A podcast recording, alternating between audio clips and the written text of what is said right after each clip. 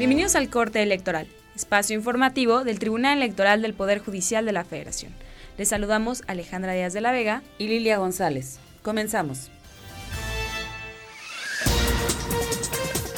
Arturo Ramos Obarzo, profesor de la Escuela Libre de Derecho, aseguró que las candidaturas independientes llegaron para quedarse y en los próximos años serán un tema de reflexión de las reformas electorales para que se incluya esta figura en el sistema de representación proporcional.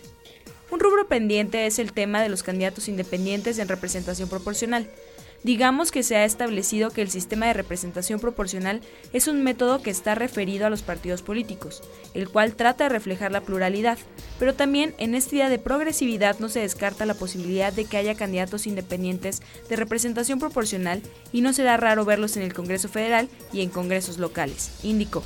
Al participar en el programa Punto y Aparte, que se transmite por plataforma electoral, el canal de televisión por Internet del Tribunal Electoral del Poder Judicial de la Federación, Ramos Ubarzo puso énfasis en que las candidaturas independientes ofrecen una alternativa política al ciudadano, sobre todo si no tienen una compatibilidad con los proyectos de los partidos políticos. El Tribunal Electoral del Poder Judicial de la Federación, a través de la Coordinación de Información, Documentación y Transparencia, convoca a todo el público interesado en participar en el tercer concurso nacional de ensayo en materia de transparencia, acceso a la información, archivos y documentación, con trabajos que aborden alguna de las temáticas señaladas ingresa a la página www.te.gov.mx y conoce los detalles. Así llegamos al final del corte electoral de este día.